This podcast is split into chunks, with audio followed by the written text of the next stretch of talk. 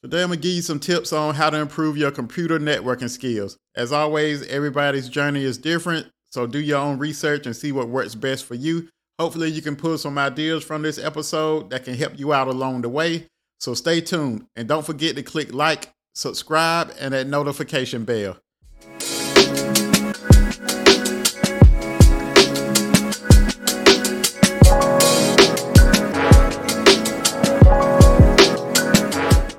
Welcome to Debt Free in IT. I'm your host, Mike. This podcast is for anyone looking to get into the IT industry, whether it's for a career change or you just interested. I think you come to the right place. So let's get right to it. You know how I like to do. I don't like to beat around the bush. I like to get straight to the meat and potatoes of the episode. So the first tip I have to upgrade your computer networking skills is to study the networking fundamentals and also overall just get comfortable on a PC. So you need to be comfortable on a PC you know, be used to not going into the settings, things of that nature, because most of the times, if you go in and I'm like, oh, let's change the IP address, if you've never even done that before, you're going to be kind of nervous thinking that you're going to mess up your PC. So, the first off, you need to be comfortable around a PC and then study those networking fundamentals. So, along with the fundamentals, you know, you're going to have some networking basics such as your IP addressing. So, you need to be able to understand what an IP address is, and then also go in, inside your PC where you can where you can go to your NIC and learn how to change your IP address if you need to. So your IP addressing, then you're gonna look at some network protocols, OSI model, the TCP/IP protocols, and then you're gonna move on to the biggie, which is uh, subnetting. So subnetting is always a big topic for most people, especially when you first get into networking. But learning these basic core skills will only make you better. And not only will it make you better in networking, but any position that you're in, if you're in any kind of support position, knowing those networking basics helps out a lot. I remember when I first started in operations, being that I knew a lot, I, I was pretty good with networking. A lot of times, if an issue came about, I could spot it out if it was a networking issue. I could say, oh, okay, this device ain't pinging. You know, a simple basic test you can do to to test connectivity. Oh, this device ain't pinging, something's wrong with this, or either oh, it's on the wrong subnet. So just learning those basics, IP addressing, network protocols, OSI model, subnetting, is going to help you out tremendously along your journey. And also, a lot of this can be done via self-learning. So this means that you can go to good old YouTube, look up some basic networking courses, or you can go and buy the books, you know, for, for these networking courses, or you can sign up for a school or a community college. You know, a lot of those are good. A lot of schools offer the Cisco Networking Academy. You know, if you're pursuing a four year degree, you can go on to a bigger college and not just a community college, but there's many ways you can learn these networking basics. So it's all just going to depend on the type of person you are. So the first thing I have to get better with computer networking skills is get comfortable on the PC overall, and then start studying those networking fundamentals. So, the next tip I have to level up your networking skills is to set up a home lab. So, pretty much having some way to practice networking and configuring networking devices. Practice makes perfect. Pretty much, the more you practice, the better you get. And it helps you understand some of those basic topics that I mentioned in my first uh, tip. So, practice those networking skills and some people, you have two different ways that you can set up this home lab. So some people go out and get real equipment. So this is going to be probably the most expensive route because with the real equipment, this is where you're going out and buying actual routers and switches to add to your home network. And a lot of times, just using that real equipment sometimes works out better because that real equipment is going to behave different than some software. Some software may have a glitch or something where something doesn't behave the same way as that real equipment was. So a lot of guys that I know went out and got the real equipment and I, can say those guys were pretty good. You know, they they used that equipment. So then as they grew, they started adding different devices. So they started out with a router and a switch. But then as their skill set grew, they may have added in a firewall. Okay, so now they might have started adding in some of voice services, some telecom services, may have added in some IP phones, IP devices, some uh, wireless access points. You know, they may have their home network running off that equipment. So it gives you that real equipment, gives you time to a lot of time to practice and a lot of time to you know just go into that real equipment because sometimes it, it does behave different. Now the second option that you have may not be that expensive. Um, this the route I end up going because that time I ain't had the room for real equipment. I looked up real equipment. I started seeing the prices a couple years ago. I'm like, oh no, nah, I need to find something else. So I went to software wrap. So this is pretty much where you buy a software program that emulates the network equipment. Uh, these range from free with Cisco Packet Tracer, so it's pretty good. You know, they've done did some updates to it. It's a pretty good piece of software to go in get some free practice. And then usually after you get after you after you graduate from Packet Tracer, you want something a little more powerful, a little bit more robust. A lot of times, uh, most people end up going into um, Cisco has one called CML. I think they just did an update on it, so hopefully I can do a video on that. But uh, they have CML, and then also I ended up getting around the time I ended up getting a Boson's Network Simulator, and so that price range is usually from I say about a hundred to five hundred to buy one of these uh, pieces of software.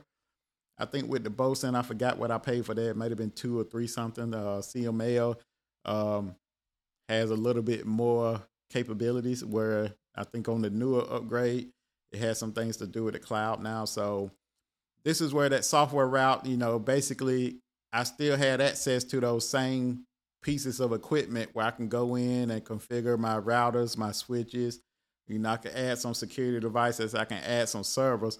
But the difference was that all of mine was just in a piece of software that I loaded up on my PC where someone else may have real equipment. The differences with the skill sets is the person with the real equipment sometimes they may notice that oh the equipment behaves this way when you do this. When on that software I might not notice that because the way the software is made it doesn't show me that. So it's a very small difference, but like I said, it, it can end up being um, pretty huge in the field because you you know how something's going to behave. But it, it wouldn't be nothing to stop me from going the software route. And also, there are other pieces of software that's free. I think called uh, EVE-NG and GNS3. But I usually I've never used those, and um, one thing is it's hard to for those, you got to have the, the images to put into the devices. So you got to have the Cisco images. And a lot of times it's hard to get those images legally. So in order to get them legally, you usually have to have some kind of contract with Cisco to get those images. But some people have a workaround. I'm not really sure on that, but you do have EVE-NG and GNS3. I just never went down that route. I always just either got the application and just paid for it, download it, everything was there. So I like the more of a fast setup. So I'm not into the long setups where I have to go an hour or so just to set it up, just to get things working. I like to download it, install the application, open it up, and start going. So that's why I end up going the software route.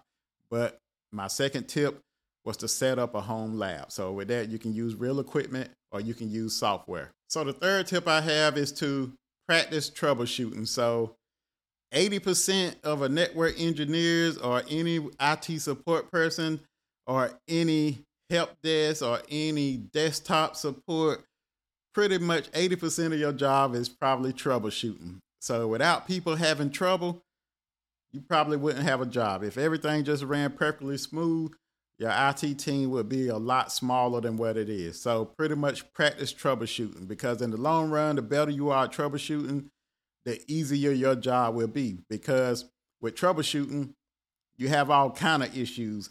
The good thing is a lot of times tends to be the same issues, but every once in a while you'll get hit from the left with uh, something that you never saw before. But learning to troubleshoot is a good thing. You know, a lot of people like to use if you go back to my first tip, which is learning those networking basics, learning that OSI model, a lot of people like to use the OSI model with troubleshooting where they start at layer one, which is that physical layer, and then start working their way up. So the physical layer may be okay, is the cables plugged in? Do I have lights on the back of the device? Okay, is things up? Then that layer two, you know, you start going and look, looking at your MAC address. Okay, do I see a MAC address on the switch? So some people use those layers and then you go up the layers until you um, find your issue. And if the issue, if you're in networking and if that issue isn't in layers one through three, a lot of times it, it may not be your issue. But just practicing troubleshooting and knowing those networking basics will help you out in the long run. Because if it's not your issue, not something you can resolve, and you're working on it for an hour just because that person may have called you, if you had been practicing troubleshooting and you know the basics, no networking basics, you could have been quickly spotted out using that OSI model that, oh, this not my issue, this is an application issue. You need to contact this person. So being good at troubleshooting, a lot of times on interviews, I've seen some companies have some sort of troubleshooting setup just to see how you attack troubleshooting, where some people might just dive into it, start trying to work through it. But if you come up with a system, usually in the textbooks is it tells you to use uh, the OSI model most of the time. So you have different little systems you can use, whichever one you're comfortable with. But you want to get used to using that system because a lot of times it'll help you get to your resolution a whole lot quicker. So my third tip, practice troubleshooting. If you're finding value in this episode and you're listening on YouTube or your favorite podcasting app, please leave me a review or a comment. And if you have a friend that needs to hear this, please share this episode with them. For the fourth tip I have to level up your networking skills is to pursue some networking certification. So you done went through step one, two, and three. You done pretty much learned the networking basics. You done practice your troubleshooting. You done you got a home lab set up via either real equipment or software. So next you want to start working towards some sort of certification. Or if you're going to school, this could be you just working towards a degree, a degree and a certification. So it's whichever way you want to play it, and you you decide what's best for you. So this certification, pretty much going through that process of studying and preparing for a certification, is going to help increase your skill set a lot because you're going to have to prepare for the certification, take the certification, and then hopefully pass that certification. So then you're going to have the credentials that say, "Oh, I know this. I know Cisco networking. I know Network Plus. I know this. So it shows that you're proficient in that field and that you're capable of learning it and also learning more. So some of the certifications you may could go after as far as for networking. I'm gonna start with um I'm not gonna say the easiest because none of them is easy, but I'm just gonna start with this here is also the cheapest. It's probably the new Cisco CCST networking certification. So this certification I think is roughly around about a hundred dollars or so, 120 somewhere around there but it's a very entry level networking certification to get your feet wet. And then next, you have that CompTIA Network Plus, which everyone knows about the CompTIA Network Plus. Uh, CompTIA, they've been around for a long time. They're um, it's a respected certification. Most people probably have heard of CompTIA Security Plus, which is a real bit security certification for anyone get trying to go the security route or any kind of government security, anything of that nature a lot of times, especially the government, a lot of times they're going to require that CompTIA Security Plus. So they also have a Network Plus. So then, if you don't want to do that route, you want to go towards something uh, a little bit more. You have the Cisco CCNA, which is the usually the first level networking cert coming from Cisco. So it's a Cisco Certified Networking Associate. You know, it's a, it's a pretty good cert also. So you just pretty much want to depend on which route you're trying to go. If you're going to the total networking route, I would probably say the Cisco CCNA. But if you're going security, I may say the CCNT, CCST, then maybe a Network Plus, then going into security.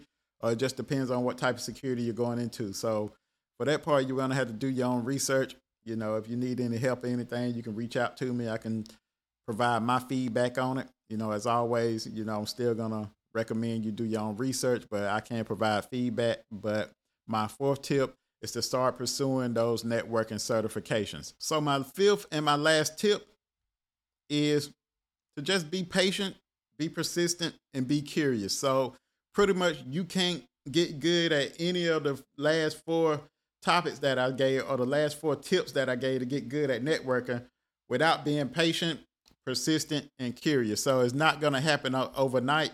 You know, if you want to be good at networking or anything in general, you pretty much need to keep at it and your skills will improve over time. So you don't want to like your skills is going to improve over time and then also you want to make it to where it's not a chore or it's not like something that you dread doing.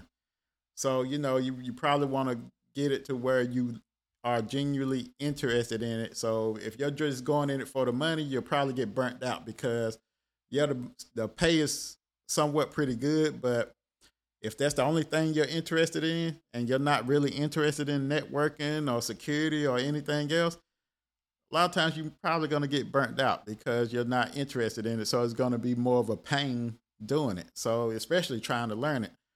So you want to make it to where you know you enjoy learning it, which that's kind of hard to say because nobody enjoys that. So, but you want to kind of make it that way to where you're genuinely interested in networking, where you can put yourself on some sort of schedule to learn and practice, and then just being persistent and just being the consistency, it'll start compounding, similar to compound interest. So do a little bit, do a little bit, then they'll start adding up, adding up. Your skill set start growing and growing.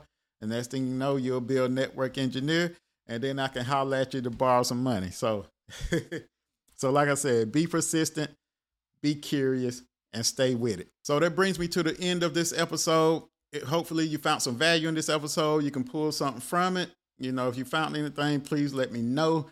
Other than that, if you're on Instagram or TikTok, you can follow me at DebtFreeInIT. If you have any questions or anything, you can email me at DebtFreeInIT at gmail.com. Other than that, I'll see you next week. Peace.